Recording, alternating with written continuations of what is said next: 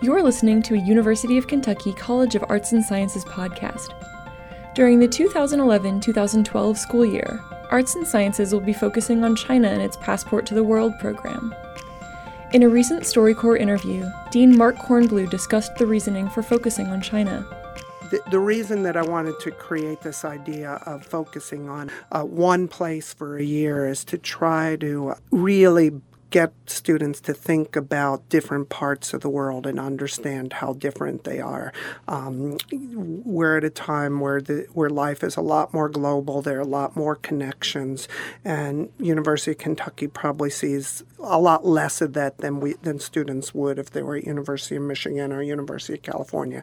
So I think it's important for students to try to understand how small a world it is, and as much as possible to get to know another place and do focusing on something something for a year makes sense. Um, I chose South Africa because it was the site of the greatest struggle for human freedom in the 20th century and a successful one. So that was really exciting, and I think there are lots of similarities.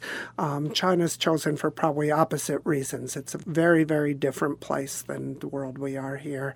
Um, it's a place where uh, that has had a different history, that there aren't very many similarities to the civil rights struggle. Um, the type of definition of democracy and freedom that we think about here remains rather foreign there.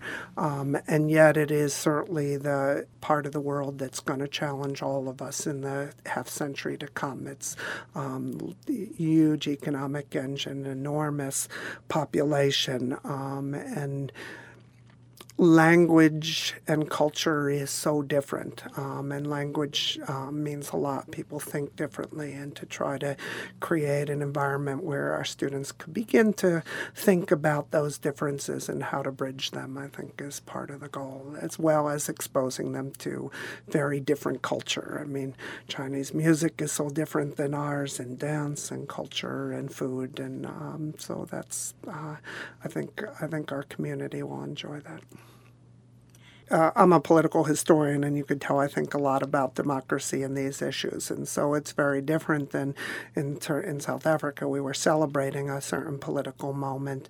Um, in China, you know, there, there are a lot of issues about um, about human freedom and uh, opportunity, but there's also a challenge to understand just a very, very different system. That uh, it's not a to, quote unquote totalitarian society the way all, or Orwell would have pictured a totalitarian society, but it's also very far from the type of uh, uh, society we live in that emphasizes individual freedom, and to try to understand that as part of um, get students to appreciate and to um, be open to thinking about China, but also know the differences.